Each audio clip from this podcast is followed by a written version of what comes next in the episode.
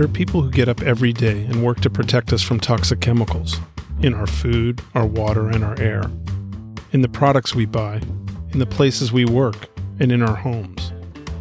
They devote their lives to preventing cancer, learning disabilities, and other harm, but they are mostly unknown and unheralded.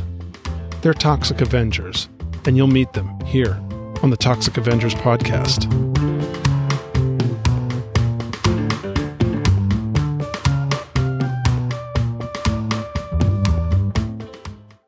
Welcome to episode 5 of the Toxic Avengers podcast. Thanks for joining.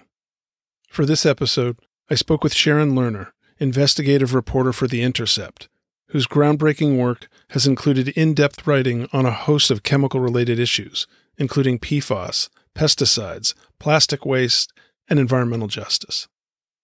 We began our conversation discussing her recent stories on systemic problems within the Environmental Protection Agency's Toxics Office including career managers overriding the findings of agency scientists that chemicals under review pose a health risk to the public. We then trace the path of her career, work methods, and areas of interest that have led to becoming perhaps the most important environmental journalist in the country. Here's my interview with Sharon Lerner, recorded last July. Hit record. Okay, great. So we're we don't miss anything good, but how are you? We've never actually met, I don't think. I know, funny. Even funny. remotely. Yeah, good to meet you. Yes, it's great to meet you too. Thank you very much for agreeing to do this. Sure, my pleasure. Um, so, just before we get started, your TSCA piece the last week, the first one, which I understand is going to be one of several that are coming, is that? Yeah. And there are, you know, it's about for people if this makes it into the if this makes it into the final podcast, it's the first in a series about uh, based on complaints of whistleblowers within TSCA's within the Office of Chemical Safety and Pollution Prevention's new chemicals program, which is charged with reviewing the safety of new chemicals that are proposed to be allowed onto the market under the Toxic Substances Control Act, TSCA. And your story last week was was based on whistleblowers complaining. Most, I believe, it was all scientists who were raising concerns about their work being changed or their scientific conclusions being rejected or suppressed based by management, all in the direction of weakening the health, uh, the judgment of health potential health effects from the proposed new chemical, in order to allow it to be approved with fewer restrictions to benefit the chemical industry. Is that a fair, yeah, slightly rambling good description. Summary. Yeah, yeah. I don't. What, what kind of reaction have you gotten to that article? Um, so far, I. Far? I didn't spend a lot of time online after it, so I didn't see much of the Twitter response. I know that it got attention. Um, and I did go on CBS News and on the Young Turks to talk about it. Um, and I've heard from quite interestingly from a number of uh, people still at EPA or have left EPA who said, actually, and this, and let me tell you about this. And it seems to have um, gotten that kind of a response where people say, oh, that's just the tip of the iceberg, and let me tell you what else. Um, yeah. So I have done a number of interviews since then about kind of more in that theme. So to me, I think that's a blockbuster story. I'm sure it's just the tip of the iceberg. And I think, you know, I don't know how many ultimately you'll end up writing, if it's three or four or 10. Maybe it'll be like as big as your ongoing series about PFAS. But I think, and I'm hopeful that it's going to be very consequential, that it's really going to finally force the issue of a need for a serious shift at that in the toxics office, EPA's toxics office, and a real change in the culture there. And you wrote a, a second piece. It was remarkable that you published these two stories the same week. You had another story about the pesticides program. And for people who don't know it, the EPA's toxics office primarily handles two statutes. It handles the Toxic Substances Control Act and it handles pesticide approvals under the Federal Insecticide, Fungicide, and Rodenticide Act, FIFRA. So you had a story in there about a very similar issue about scientists in that side of the program reporting that their excuse me their conclusions were being altered or erased or ignored or overruled or overwritten. And um, and not only that there I think in both articles you talked about retribution essentially you know uh, ceilings on advancement and lost professional opportunities and a lot of pressure and unpleasantness from from managers in the toxics program same thing to try to ensure that pesticides could continue to be approved for market, even though there was a lot of data that you reported on that showed a number of these pesticides were clearly had health effects of significant concern. so let's see, I summarized that. what was what was my question? Do you have more coming on that side of the ledger? Do you think? Well, I do think that next up is going to be, you know, continuing with this series about the whistleblowers. Right. Yeah, and that that was something that really struck out to me that it, it was all whistleblowers. Virtually the whole story was based on the, the sources cited and quoted were whistleblowers. And as I know you know, typically whistleblowers, almost by definition, they've first reported their they've often reported their concerns up the chain and not gotten any satisfaction or attention or response or adequate response. Sometimes they've gotten retribution, other times they've just gotten ignored. And it, is that does that sound consistent for you as to what's happened in most of these cases? Yeah, they all of them had reported made complaints either to the IG or the Office of uh, Integrity or both, and had waited several months and came to me because they felt they couldn't wait any longer. Right. That's a very important point. And uh, these, a number of these instances, uh, you know, examples of, of these kind of, of the suppression of the scientists that you cite generally predate the Trump administration. So the last four years was under the Trump administration and sort of the Trump EPA, quote unquote, widely recognized, and you've written a lot about many stories about all that went on during that four years to undermine protection from chemicals, not just in the toxics office, but also the air office and water office, lots of things. But this, so there were specific examples of this happening over the past four years, certainly.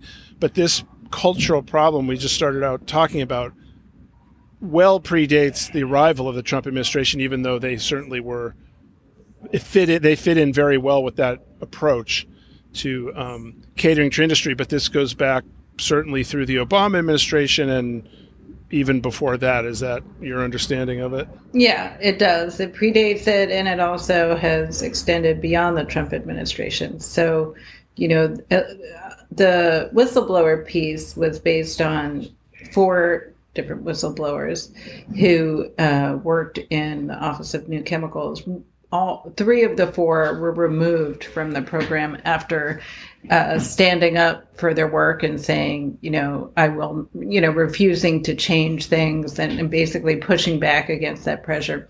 One of the whistleblowers remains in that office. And she told me without a doubt that the retaliation has continued, as has the monkeying with the science.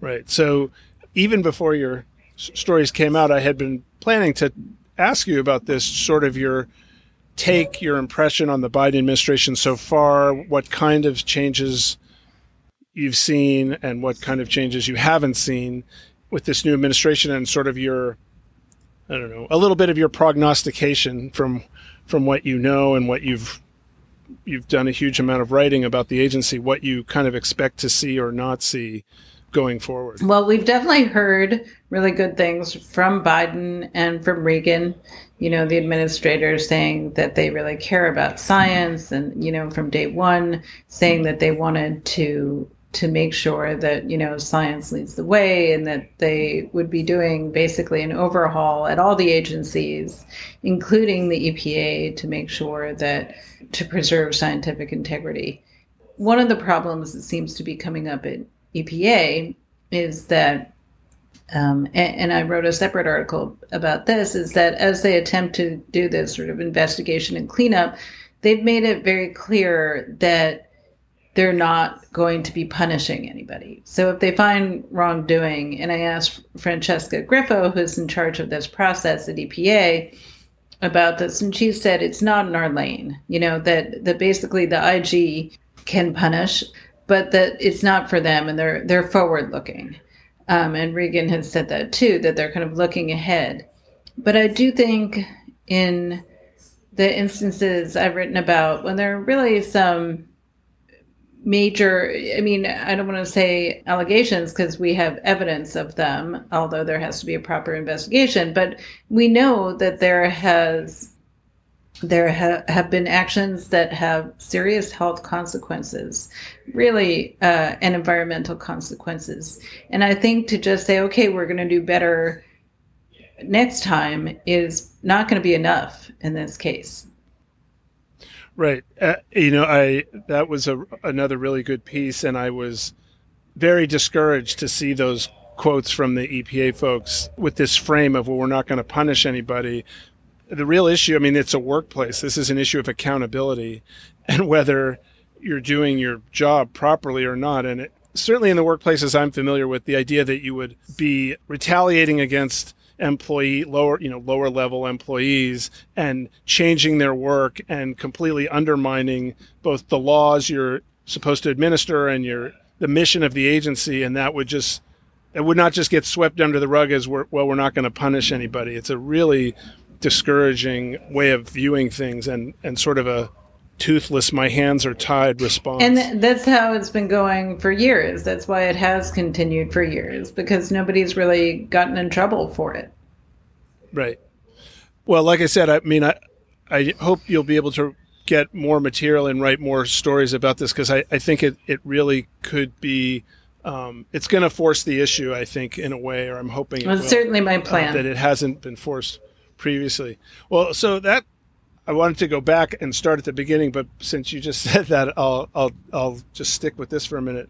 I had wanted to, so we're going to talk about your journalistic career and your time at the Intercept, uh, which I think is most of the writing you've been doing of late. Is that right? Are you exclusively with the Intercept? Or? I mean, I yeah, I'm on staff at the Intercept.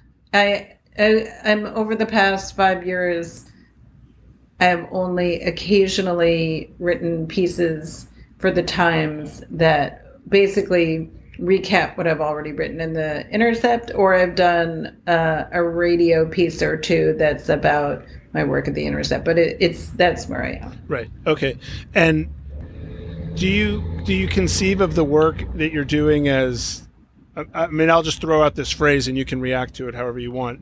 Advocacy journalism is that a do you like that or do you not like that or I don't really like that. Okay. No. Uh, it's journalism. You know, mm-hmm. it's journalism. You know, if I'm advocating it for anything, it's the public good. I don't see myself, you know, aligned with agencies or any, I mean, sorry, with any, you know, advocacy organizations exactly. I just feel like I'm, you know, I'm interested in public health and environmental health, you know health integrity and in the wrongdoing uh, you know keeping keeping light and focus on on government and and on polluters and i want to i mean so i i think of myself really just as a journalist though my title is investigative journalist i think mm-hmm. pretty much every good journalist is an investigative journalist but yeah i don't quite think of it as i don't think of it as advocacy journalism, just journalism. A part of why I asked that uh, was kind of framing that was because of the op eds that you've done, which I feel like is a little unusual for journalists to. The reason I do that is because uh, I feel like that allows me to expand upon my work, mm-hmm. like in the Times, which gets to a different audience. You know, the opinion, uh, like basically, the only opinion is the opinion I reach as a journalist. You know, it, it is opinionated in that here's what I found and here's what it leads me to believe, but it's not, I don't think of it as taking away from my sort of integrity as a journalist, you know? Right. Yeah. with that sort of introduction, and just to say, well, I already said it. I'm really excited about the work you're doing right now. Thank you. And uh, I think I'm not saying it's long overdue that you did it. It's great that you're doing it, and the stories that are going to come out are, are very long overdue, uh, and and really important. So okay, so let's go back, and then we'll come. We'll go back and then forward again. Tell me where you're from, where you grew up. I grew up in the suburbs of New York City in Eastchester, New York. And uh, I've lived pretty much my whole life in New York, the exception of the very beginning, California. You were born in California? My dad was in the Army, yes. Okay. So, very briefly. Say a little bit about your childhood. Well, I'm the youngest of three children. And I don't think I knew that I was going to do this kind of work for, until, you know, I certainly didn't grow up thinking I'm going to write about chemicals. I, I, don't know. Did you see All the President's Men or something mm-hmm. early on or have sort of a Watergate? Oh, of feeling like oh, I absolutely need to be a journalist? Yeah. No. But I liked I liked knowing about, you know, I mean, no, just like I'm I've always been a very curious person and in my own ways I guess, a pushy person, which actually I think is really important for this work. I don't like being told to be quiet or being told, you know, none of your business or kind of thing. So maybe, I don't know. What kind of, uh, what were you focused on in high school or did you have hobbies or sports or I, I did like yearbook I did, or? funny question. I did like sports. I liked all subjects. I was kind of like a math person, not necessarily a science person. I don't know that I had like a, a driving passion in as a kid exactly. I definitely, I definitely had a sense of um, social justice and injustice, and you know was interested in in questions of kind of power imbalances. You know, I think that's been true throughout my life. Mm-hmm. So, was the environment some? Were you an outdoor person? Were you interested in the natural world? Were you? Were there local environmental issues? Yes, but you know, I grew up in I grew up in the suburbs, so I wasn't like you know a country girl, really like deeply, you know, spending lots and lots of time deep in nature. Um, when I did, I liked it, but it. Um, I don't I don't think it was that. I mean, I, and the health part, you know, my mother is a nurse and my dad's a doctor, and I think that there was that. Um, sure, that an appreciation of health at least. Yeah, and and how things can, yeah, how people can be affected. Okay, so then you you went to college or university. Where was that? Mm-hmm. At Brown, I went to Brown, and then I, I went. So when I left college, I went to work for an AIDS organization in the middle of the AIDS crisis. And that was super intense um, and definitely gave me a sense of um, kind of the politics of health. Um, and I then went to public health school. And as I was in public health school, I realized really quickly, like, I didn't at all want to work in any of the professions they were preparing me to work in. As much as I found what they, what I was studying really interesting, the subject of it, you know, I, when I was in public health school, I began to write uh, freelance, and that was like way more interesting than the classwork to me. like, I just loved it. So that kind of transition. Once I graduated, I just went and wrote. I see. So at at Brown, what did you major in at mm, Brown? American civilization. I studied a lot of history and I took a lot of music classes. You know, it was kind of classic. Uh, I don't know, uh, just very jumping around. It was classic Brown at the time. People being, you know, there were no requirements. I took a lot of, you know, right. weird classes and found them all interesting and was very confused at the end. Right. Do you play an instrument? I do. I play the piano, uh, and in my twenties, I played the trumpet, and and as a kid, and played um, in bands a little bit in uh, my twenties.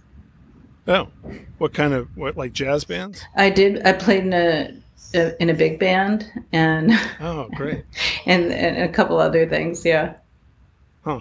Do you still go do you go out and see jazz or hear jazz in new york? Um no well not these days. I'm happy to say that my son is now playing the trumpet. So it is it is my hope that we will he's in high school now that at some point the two of us will play a duet. That's my that's my hope. Oh that's great so you weren't you weren't really into the writing yet, even at Brown, is that right? Yeah, no. Mm-mm. Okay, uh, but you got into activism. Sort of, you were interested in AIDS.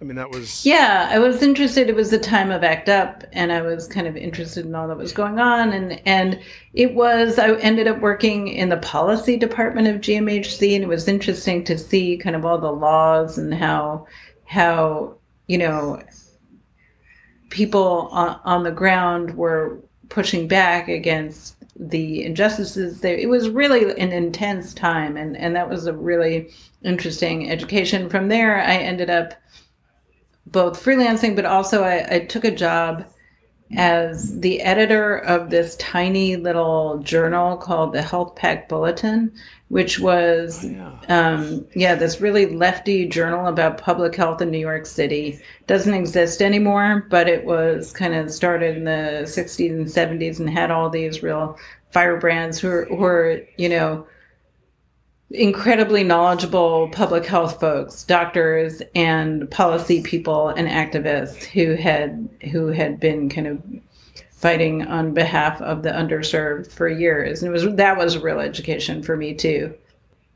And it was That's really interesting. It was tiny and so I did everything from, you know, like lay out the magazine to edit things to write to, you know, it was very and it was super grassroots and it was like myself and two other people and it was and it was just really interesting you know it, it was it was i learned a lot your career starts more in a health focus, even your writing, family issues, public benefits, and things of that nature, and also reproductive rights.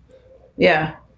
Before you get into the environment, so so you were at the when you say you went back to school is that the is that at the new school no i went to i went to columbia and got my public health degree and i'm trying to remember that must be. I went to. I was at Health/PAC. Then I went to Columbia and got my public health degree. Then I started writing, mostly in the beginning for Ms. Magazine, and I ended up working at the Village Voice and writing a column or two different columns about. One was about health policy. It was like it was kind of the beginning of HMOs and was like about insurance coverage and all the kind of slates and you know the the, the vagaries of that industry and then I wrote something called um, Body Politics, which was like very broadly about, you know, all sorts of things reproductive rights, local issues, like anything, foot fetishes, you know, it was very broad. And then, uh, and then I worked in radio for a while. And I was a producer on a public sh- radio show about the brain. And then I did some like public radio freelancing.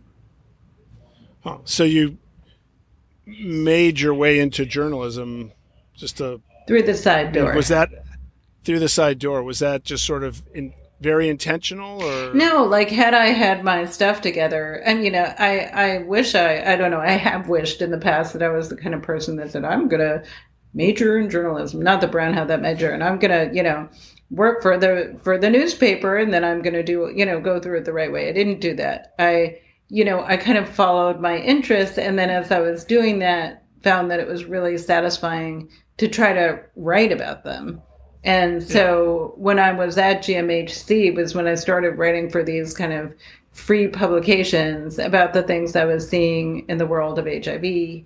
And then eventually, and then I was at uh, The Voice, and then I was I went to the public radio show, and eventually I did make my way to the new school where I was teaching journalism. And but it was sort of down the line and I had worked a lot at that point. I see. And w- so when you're at the Voice, I mean, that's pre everybody working remotely oh, yeah. or whatever. So what say a little bit about how that was was was Leslie Savan there then and and uh, I don't know Greg Tate and Greg, Christgau. Greg Tate. I mean, I, I, Greg Tate was there when I was there. Christgau was there. Um, not everybody was not in the office all the time. I had a very mm-hmm. wonderful editor who really taught me a lot. It was a good place for me to learn about writing and about deadlines and about like up to that point, it had been you know you freelance you put in a piece whatever and this was like you're you know i had i had to come up with ideas and execute them and get them done and there was not a lot of wiggle room and that was a good education and so those those for those two columns were you actually doing reporting or yeah. was it more sort of yeah okay yeah. and and so there too you just you picked up those skills yeah so many people in journalism do. I mean, these days, I guess there are a lot of people who go to journalism school, but you know, so many people I've met along the way, you know, great journalists have have never gone to journalism school. Right. Kind of a right, recent sure. development. Yeah. At that point, did you have any mentors or writers who you particularly emulated or, or reporters who you thought were you know? Well you know editors definitely karen cook at the voice was a really important person for me as an editor. And i loved you know as much as i wasn't writing them back then i always loved long form stories you know like Katherine Boo and that, that kind of where I was like, oh, you know, you just want to, I always want to like, especially if it's a hard subject, like the things that she has written about, I just feel like, well, you might as well draw me in and take me there as opposed to like you know that's kind of the only way you want to learn about some of that stuff. Right. Okay so then you were teaching at the new school and and and you i don't know if it's around that time you started well i think you started writing for the nation? Yeah i have i wrote for the nation on and off for many many years. Um, yeah. And then somewhere after the new school, I wrote a book, and I, I had some kids, and it was like a good. It, I realized at one point I had a. I was very pregnant, and I had a book contract and a full time job at the new school, and I was like, something's gonna give, and it's not the kids. So I kept the book contract, and I then I kind of went back off to put the book out, and then freelanced and kind of floated around for a bit. And the the book is called "The War on Moms." Oh, yes, right? I hate that title, which was not mine. But it, you know, it, what it was was reporting on on family policy and how crappy it is in the U.S. And it was pretty, it was sort of before the wave of of attention to the lack of paid family leave and that kind of thing. And I was again a lot of reporting firsthand about about how people cope and parent without the policies that make it um, easy to do that. You know. Right. And uh, how did that book contract come? How did the contract to do that book come about? An editor reached out to me because I had been writing about that stuff anyway. I guess in the nation and elsewhere, and it seemed like a, a good idea. I'm not sure. I, like it's funny thinking back. It was an education to write that book. Um, it's a super hard thing it turns out.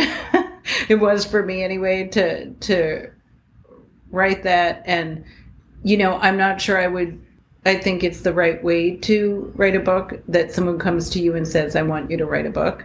I kind of think the next time if i ever write a book it will be bursting out of me and i'll only write it if you know by not writing it i would die you know or like i you know where you have to write it you know, right. because otherwise it's such a tremendous amount of work to to write a book.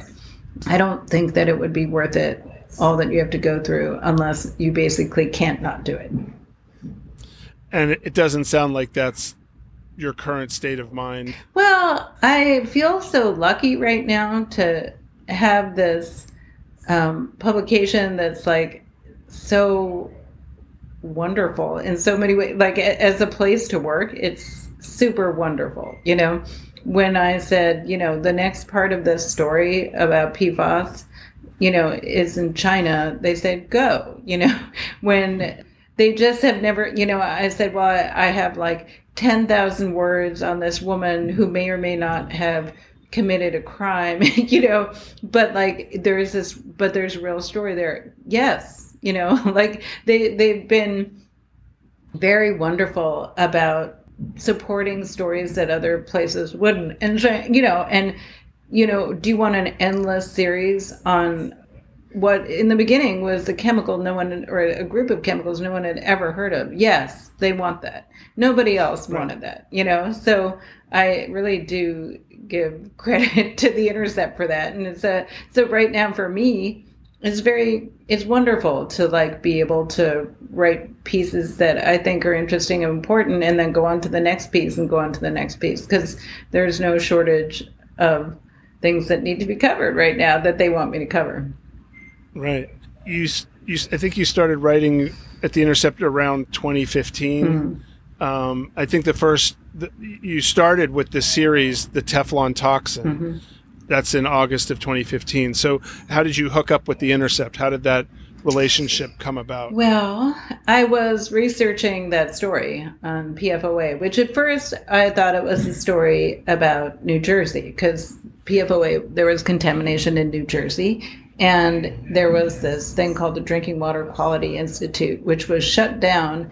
And I knew that it being shut down had something to do with PFOA and it had something to do with DuPont. I was trying to figure it out. And when I was in the middle of it, I kind of realized, came to learn that PFOA, which I was learning about New Jersey, was the same thing as what they were calling C8 in West Virginia, same chemical, same company, similar messes, and like, you know, and all part of the the same thing. So at the time, I had a grant from the investigative fund. And it was one of those things where I, I, again, I thought I was writing this story about New Jersey and it kept getting bigger and bigger and bigger. And I hooked up actually with the Washington Post and was going to do it for the Washington Post. And then we learned that uh, other publications were also going to do the same story. Among them, the New York Times. They said they didn't want to be involved in that. And I, but I felt like, wait a minute, you know, it can be really hard to like navigate things when the New York Times gets involved because oh, the New York Times has it, so you know nobody else can do it Right.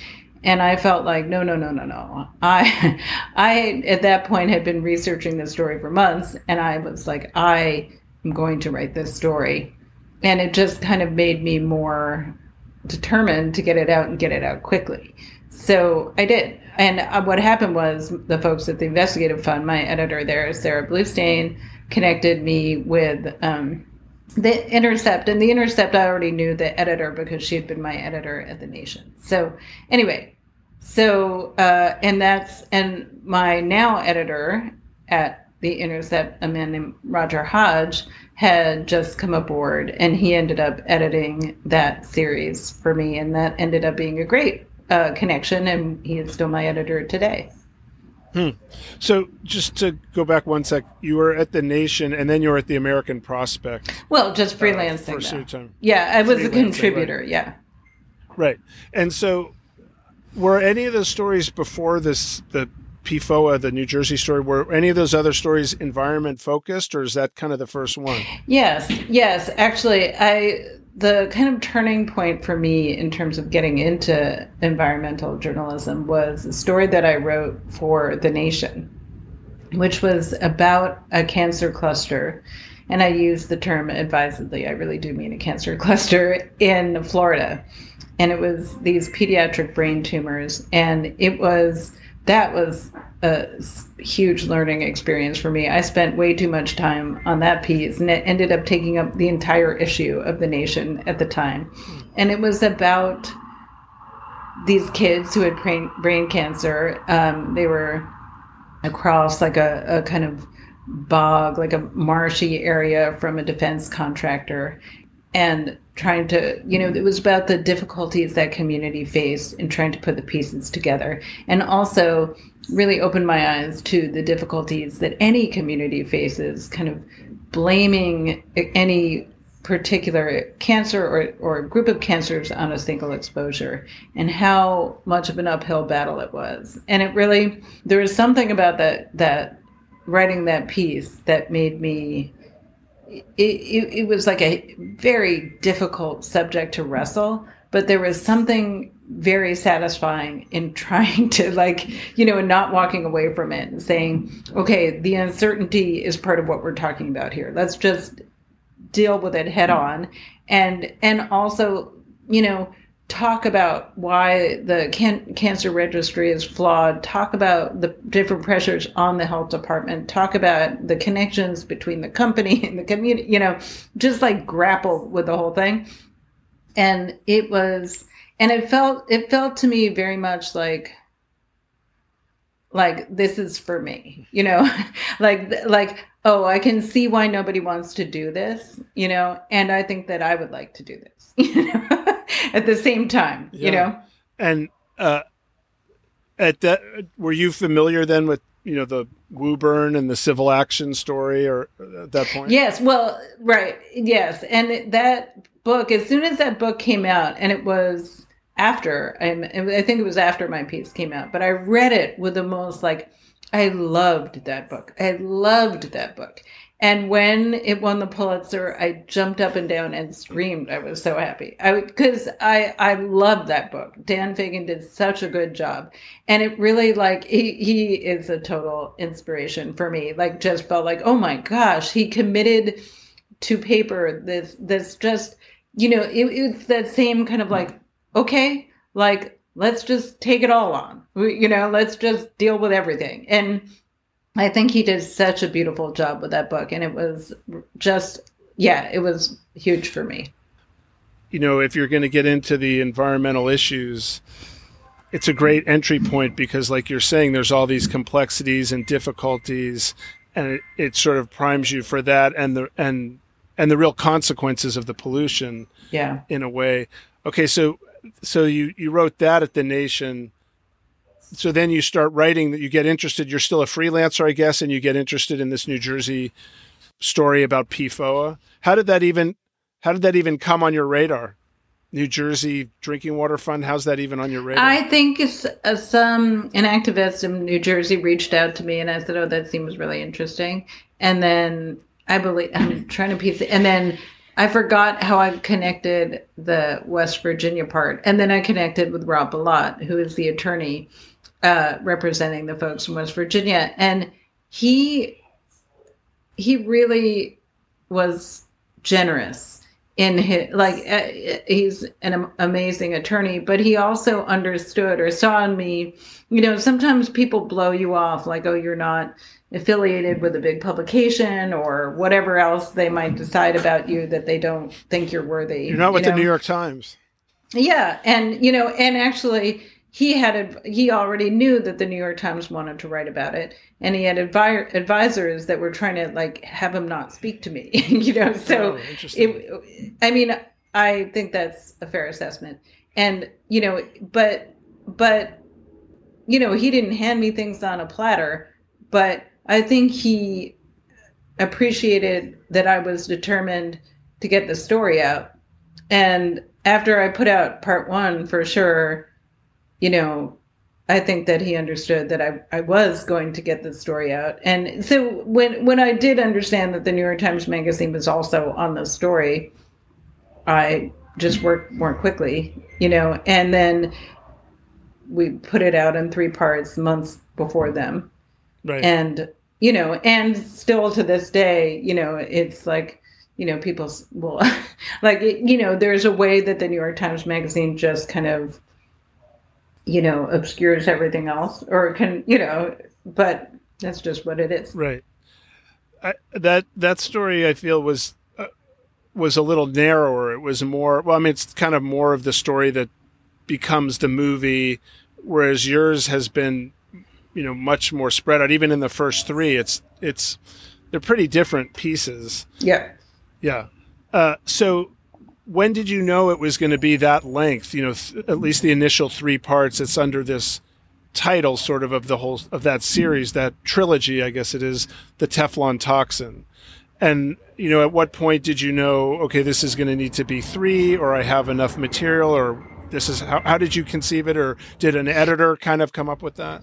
we we talked it through you know originally was it you know as this one piece certainly not and then it was like you know the the overview of the chemical and what it is the lawsuit which was the second one the case against dupont And the third one was just all about reg- regulation. And it felt like, to me, in a way, that was the most important part, even though maybe the most boring. And then we just interspersed the stories of the people affected throughout. But the, you know, the last one, how, um, you know, what do we say? The Teflon, I can't, how DuPont, uh, you know, basically got by the, the EPA ended up feeling sort of like the most substantial part to me and that's what you know the times didn't get into at all but it's like that's been a lot that that kind of thing is what i ended up writing a lot about since right just Absolutely. all the kind of you know how does the company even when there's tons of evidence that they've done something hugely wrong and that's very consequential to the planet to humanity to animals.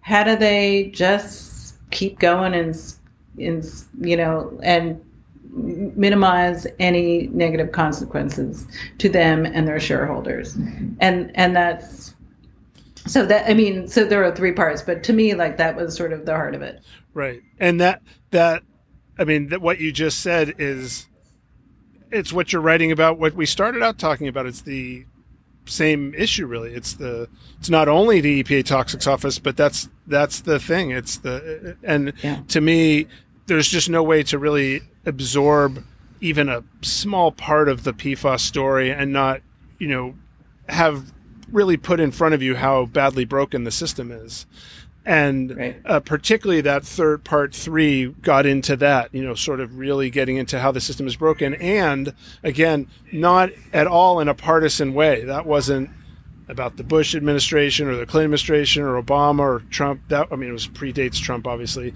But you know these these systemic problems of how pollution and and toxic chemicals are not getting solved cut quite well across party lines unfortunately or fortunately or unfortunately yeah. i don't know Okay, so you you what was the response to that those first three pieces? I mean, the internet, excuse me, the intercept. What is the reach of the intercept, and what is the readership of the intercept? Uh, I don't know that I have quotable numbers on that. Mm-hmm. Um, we've uh, I I don't know. I can ask and get them. That's fine. I, I mean, that's fine. I'm just curious. Yeah. I mean, yeah. So, I mean, I think the way journalism works, I mean, it was the beginning of The Intercept when that came out, or toward the beginning. And so, not that many people, perhaps, in, at least in the world of, you know, environment, had heard of it. Um, but I think it reached, it certainly had a wide reach. You know, I got the sense that it was um, read widely, you know, but I, that's not so helpful. And, you know, it's not specific. But I, I mean, it certainly felt like it got out there. Let me ask you one more question about that. This is carried through through all your writing about PFAS, but it has a those stories have a certain look. There's a design, you know, a, a very I think very powerful initial designs that uh, then carry through to each story.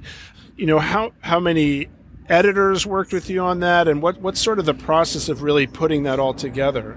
Well we have this amazing artist at the intercept uh, named Soohee Cho who has been doing all the art for the for what we now call the bad chemistry series and initially for the teflon toxin series. And it's it's so wise and wonderful and perfect. Yeah she's great. And uh, she has made so many variations on this theme, these kind of bold colors and the black, you know, outlines and and every time I come up with some ridic- either like obscure or narrow or weird or you know, she manages to do it. And I I remember I was doing a piece on how uh, a study that was looking at the relationship between PFAS levels and sperm. Uh, malformations and you know and i thought you know good luck. I can't wait to see what you came up with. And it was perfect. It was you know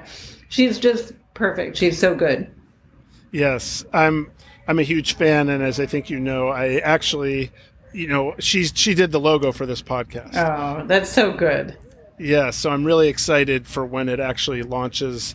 Um, i think she's waiting for it to launch. She's so great Yeah. Yeah. My dream is like someday if there's I don't know what the context but would be, but wouldn't it be great to have like a little show of her artwork Oh, from absolutely. this series? Like Yeah. Oh, I, I can't get enough of it, and just even scrolling, yeah. you know, eh, they're they're just amazing.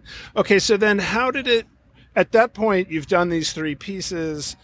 Are you then on staff with the Intercept as an environmental reporter? I wasn't what? yet. I wasn't yet. And at a certain point, my now editor Roger Hodge called me and said, you know, how about we we follow this up and you continue to follow this for us. And over the years, that you know that relationship began as contract, and then I became on uh, added to the staff and you know we we really did follow it up. I have not counted how many stories we have now. It's dozens. I think it's in the 40s maybe. Yeah, and why why the re, rebranding, if you will, as bad chemistry from the Teflon toxin? i believe you- the thinking was that the teflon toxin was a, a, a three part series. You know that one it was nominated for a national magazine award as the teflon toxin and Right. so it, it kind of seemed like number four and number five and number six were not part of that initial series you know what i mean Right. so we expanded it and and also the teflon toxin really was about pfoa and bad chemistry is about the whole pfas class and Right. all the kind of issues that have grown out of it Right. And that alone is a story that you'll be able to keep telling for as long as you want to, unfortunately, because it's it's just absolutely incredible all the different ways that you were sort of alluding to that it's polluted the earth and there's um, many ways to talk about it. Are you do you still are you still interested in that? Are you getting su- sick of it or Well, you know? I, of course I'm interested. I, I am, but I also feel like my maybe my role in that was reporting on it when nobody was reporting on it, you know, or very few people were reporting on it, and. Yeah. I and I do feel like we did important. We got important stuff out there. Um, the regulatory stuff, um, the first piece about GenX, the first piece about firefighting foam. That you know, we got a lot of like you know things out there that needed to get out there. But maybe my role, you know, I don't think my role is to report on everything about PFAS. Now that all these publications, maybe my role is to like go find other things that aren't reported on that need to be, you know, that I don't know. That since I do have so much leeway and space and you know, like I feel like the stuff I'm doing now with whistleblowers will probably, you know, lead me to more it, you know, I feel like I'm just kind of following the string. Right. And so, was it your understanding after that piece that you were going to be an environmental reporter for The Intercept? That was your beat? Or did you ask for that to be your beat? Well, the beat that that we came up with, and I I think this was my editor, was environmental crime, and you and I actually really like that framing, um, even though it doesn't apply to every single thing, but it is it, it's keeping front and center the idea that these assaults were and problems that I'm writing about are um, willful. They're you know com- they're acts committed by you know companies eh, usually that are you know should be held responsible even if they're not it doesn't mean they're you know they're crimes i'm writing about consequential acts that affect health and you know and the environment so i think crime is actually the right frame you know it doesn't like i say it hasn't fit every single story i've done but um, i like thinking about it like that I, I didn't actually realize that was your title or the framing of it. And it, it it's I love that. It captures the subject very well, the situation. It captures your work on on how you're writing about it. And it's also a nice contrast, I think, to the the limited writing that takes place elsewhere on these issues, which I feel is generally very unsatisfactory. Uh, not everybody. I mean, there are some other good reporters doing this, but it's it's a it's not really being covered usually with that from that frame of mind. did you know that you were going to then be? I mean, I think of it in terms of toxics, toxic chemicals, toxic pollution.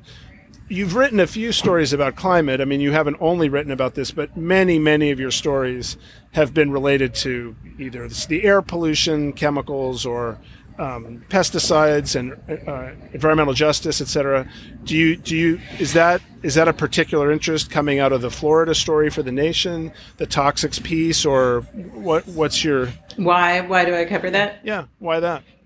I mean, I, I do. I guess I do feel like it's underreported, and it's you know, and it matters, and I and now I'm in a position where I keep finding out things that aren't out there, and I feel like should be so it's kind of just where I ended up. I mean, it, it does feel like part of the larger beat of environmental crime for sure. And mm-hmm. I do think that, again, it's important to keep the focus on some of the focus on who's responsible for this kind of thing. So it has, um, I have ended up fo- focusing a lot of my attention on big companies, you know, uh, there's sometimes the same companies that make the air pollutants and the pesticides and the other toxics, you know, but now it's Bayer and Dow and DuPont or, you know, and Corteva and, you know, these companies that keep popping up because because they're really you know affecting us every day you know in huge ways that i think go unrecognized to a large degree. So it's kind of it it feels like they need covering. Yeah. It's interesting those three companies have all changed their names or been bought just since you've been in the last 5 years, 6 years since you've been doing this reporting. Uh, Dow becoming Corteva and DuPont becoming Chemours and Monsanto being bought by Bayer. Yeah. Now, so it's Bayer when you started, did you at this point? I mean, maybe you already did from the from the Teflon toxin part, uh, particularly part three. But coming into it, did what what was your understanding or impression of EPA, the Environmental Protection Agency, in particular? I mean, there's other federal agencies that deal with this stuff, but what was your sense of that agency going in, and how has that changed, or has it changed? I mean, I don't think I understood the extent of the problems in the beginning because I just didn't know the agency that well. Um, mm-hmm. And certainly under Trump, there there were so many fires. There are so many emergencies in like every part of EPA, but it's clear that you know the problems have persisted beyond, and also many of them predated that. So, um, and I mean, I, I think of it sort of as not a bought and sold agency, not a corrupted agency, but an agency that has quite a bit of strife within it. That, you know, there are obviously really corrupt actors in parts of corners of the agency where where big companies hold tremendous sway that they shouldn't have. Um, but you know, the reporting I've been doing lately is looking at you know the other piece of that which is you know the folks within the agency who are trying to stand up to that and and fight back. So i feel a little bit like i'm i'm covering a civil war there. Right. In addition to pfas i just want to talk about a couple of the other areas you've really focused on uh, briefly.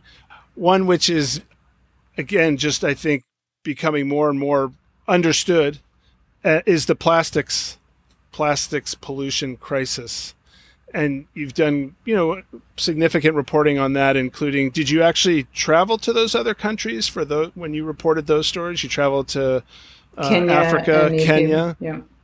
And also I think was it Afghanistan or or Pakistan? No no just Kenya and Ethiopia. Um, okay. and I may have reported on some other countries but didn't travel there.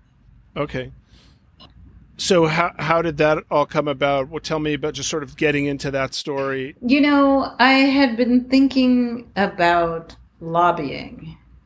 And originally I thought that I wanted to profile a plastics industry lobbyist. And of course it's just no no one would talk to me um, about that. And I and uh, you know, and I my tendency is to over research. So you know, I started researching and researching and researching and more and more and more and too much and and then I saw that there was a plastic industry conference that I could maybe attend that would help me like bring it all together. And it did help me bring it all together.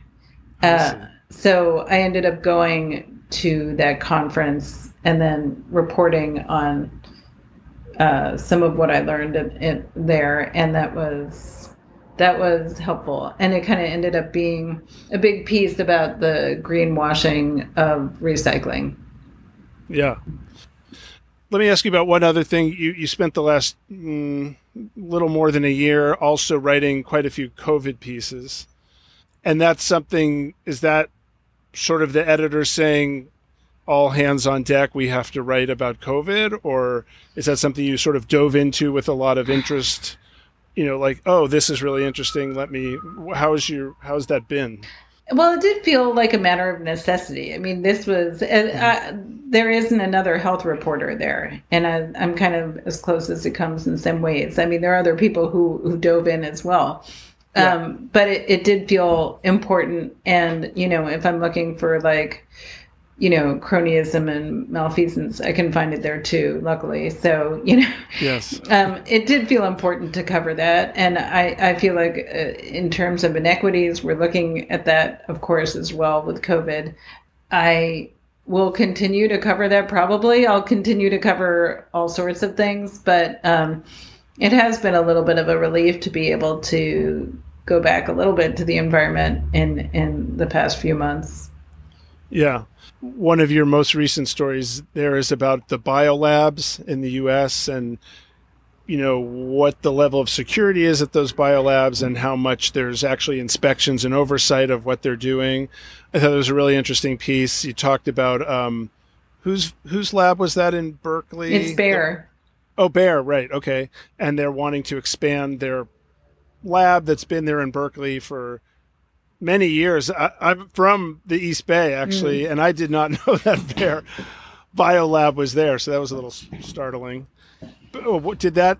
You know, that's sort of a that piece gets into there's a, a real nexus there between national security and health security and COVID and health, you know, environment. Did that get any new attention or particular attention from sort of different audiences as far as you can tell it's a pretty recent piece so yeah you, you know it's one it. of those pieces i gotta say that seems to some of them really grab an audience and this one did not uh, and so it, it, I think it, it's sort of the opposite. It fell through the cracks. I did think it was interesting and, and important too. And I, especially l- learning about the lack of oversight of these biolabs and putting it into the context of, you know, we have seen already you know lots and lots of mistakes that are consequential in these biolabs. People who work there die uh, yes. you know all these releases of, of very serious um, pathogens has happened with regularity hundreds of times every year you know. So just putting that also in the context of the discussion about the origins of the pandemic has been interesting. I mean that of course has been this really politicized debate originally politicized debate about you know you can't possibly talk about about the hypothesis of a lab leak. And i think that to look at the reality of how these labs function um, within the us and beyond it I, I it's really important to consider all that as we discuss this. Yeah. So at this point are do you have new story ideas coming at you you know a dozen a day, or do you just have already your own sort of long list of when I get to it, I want to do this, this, this, and this, or is it uh, is it the opposite? Are you kind of you know just one idea and you focus on that for a while and then you're waiting for the next one? What's your how is it these days? Well, I would say it kind of comes in waves. Um, I definitely have people writing to me a lot about injustices they're facing, and I always I feel it weighs on me. I'm always glad to have people get in touch. And then I always, it feels terrible not to be able to write about every single one, you know, or to even thoroughly investigate every single one because I can't. But, but I am always, I'm always I kind of feel like I always have too much to do because I'm I'm interested. I'm kind of generally interested in things, yeah. you know what I mean? And people send me things and I think, oh, I definitely want to learn more. And then, but I do end up going in 10 directions at the same time sometimes and, it, and you can't, you know? I try right. to write things down so I know what I'm doing for the next couple months. Um, yeah. and, and then knowing that I'll get interrupted. Yeah. And you're, you tend to write as you were kind of saying yourself, in long. Your pieces are long. I don't know what the average word length is, but they're they're they're pretty in depth. What's your process for? I mean, do you do all your reporting and then just sit down and you know write out your first draft all at once, or is it is it you're piecing it together? What how do you how do you go about you know? I don't know. I wish I had a, a like a clear process usually I research too much, like more than I should research. And I, at a certain point, I think I've got to stop researching. And then I say that to myself for a few days, stop, stop, you know, because, and then I make more phone calls and then I make more, and it's like, you got to stop. But like, I can't stop. So then eventually I have too much and then I try to like make sense of it. And hopefully, you know, ideally what happens is like the beginning will jump out to me you know, sometimes the beginning or the end or, you know, and then I just like will throw something down and then I don't outline the way you should. Uh, I more like will write stuff and then move it around. And then as I'm writing, I might realize, oh, I actually need, I have a gap here and I need to fill it in and call someone else, you know. So it's a pretty messy process. I, I wish it weren't that messy is it enjoyable while you're doing it? Mm. either the reporting or the writing does do you like those or is it more i mean it's all work of course but but is it work work or is it you know this is this is i'm doing this? The part i love like so much love is talking to people. I love hearing just connecting with people and hearing what they're going through. And back when you could travel and you know it, i do so much less traveling now basically none. But there were, you know, for instance, going to St. John and meeting the people here and really like there and, and, and sitting with them and listening and just, I love that. It is my favorite thing in the world to do, and I feel like it's the luckiest, best thing in the world to to meet all these people. It's great. Uh, the writing, it's hard, but then sometimes I like it. You know, sometimes I'll if you know, sometimes like, oh, that was not that bad, and sometimes it's like, you know, sawing an arm off. and is uh, are the editors, you know, cracking the whip? We need another piece. We need another piece, or do you? What's the expectation as far as? No, mostly not. Mostly not. You know, uh, I feel like I've been given so much leeway. It's not like you need X number of words or X numbers of stories. You know, and it's, it's so it's like just really wonderful in that way. It's like follow the story and, you know, take your time and do it right. Great.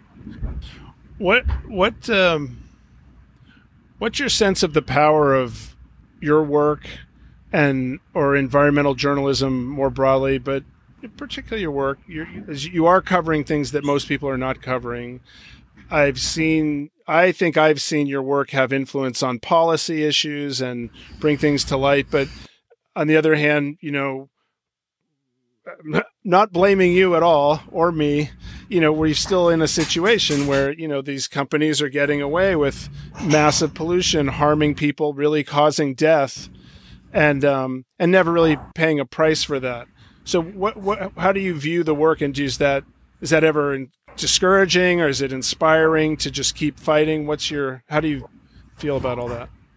Well, it's hard to judge, it, and it's hard to predict. Very hard to predict what's going to do anything. And sometimes mm-hmm. a little piece that doesn't seem like a big deal will land, you know. And you can tell that, you know, the the plastics piece.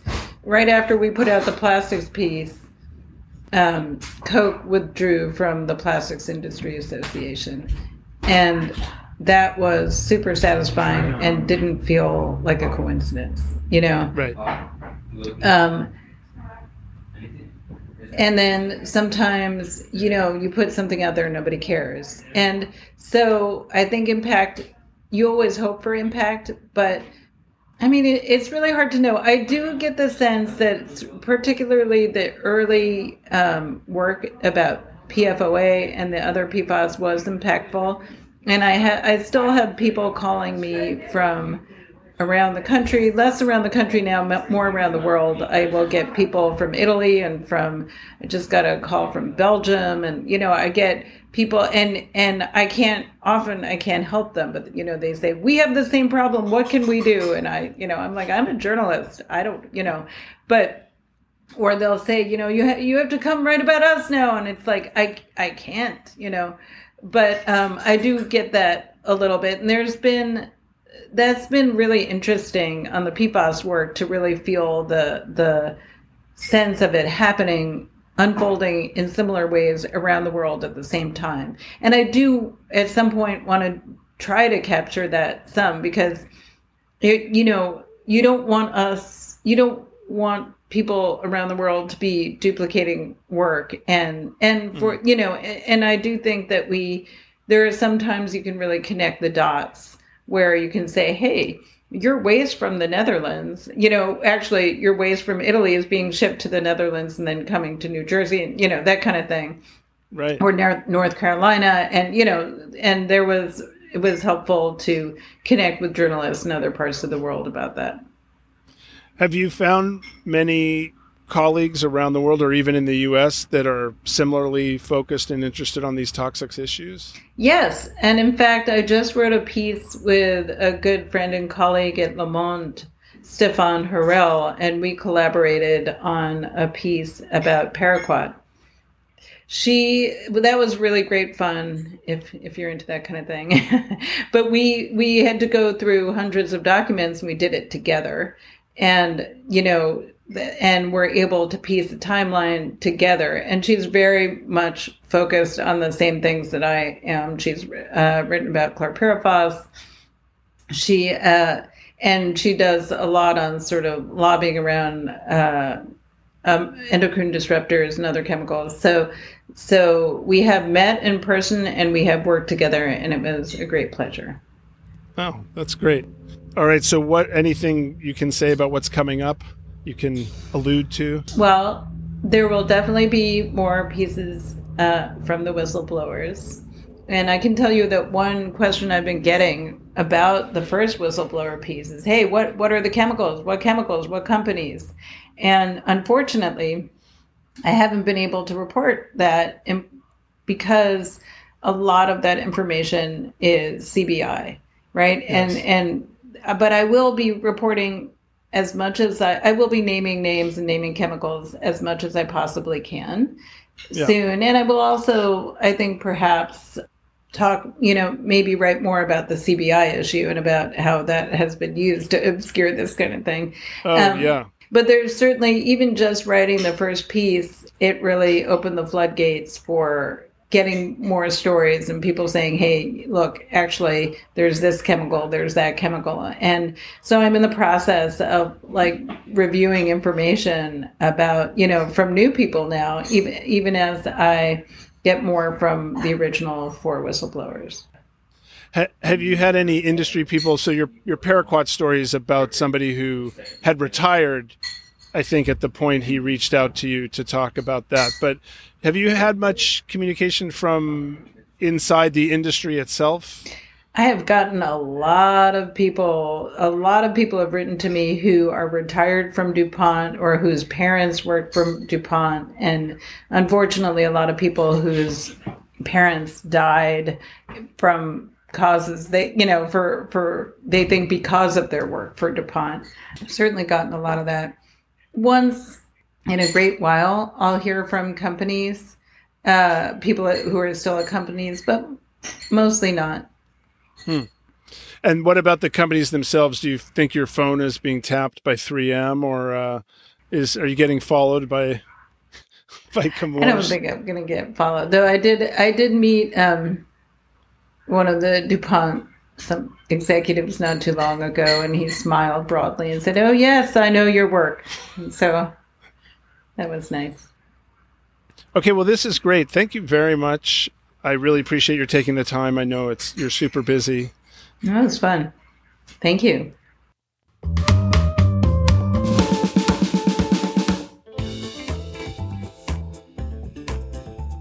The Toxic Avengers podcast is produced by me, Daniel Rosenberg. You can visit our website at toxicavengerspodcast.com and follow us on Twitter at toxicavengerpod. If you like the show, please tell your friends and leave a review on iTunes, Spotify, or wherever else you're listening. Send your feedback and guest requests to toxicavengerspodcast at gmail.com. Thanks for listening, and stay tuned for the next episode of the Toxic Avengers podcast.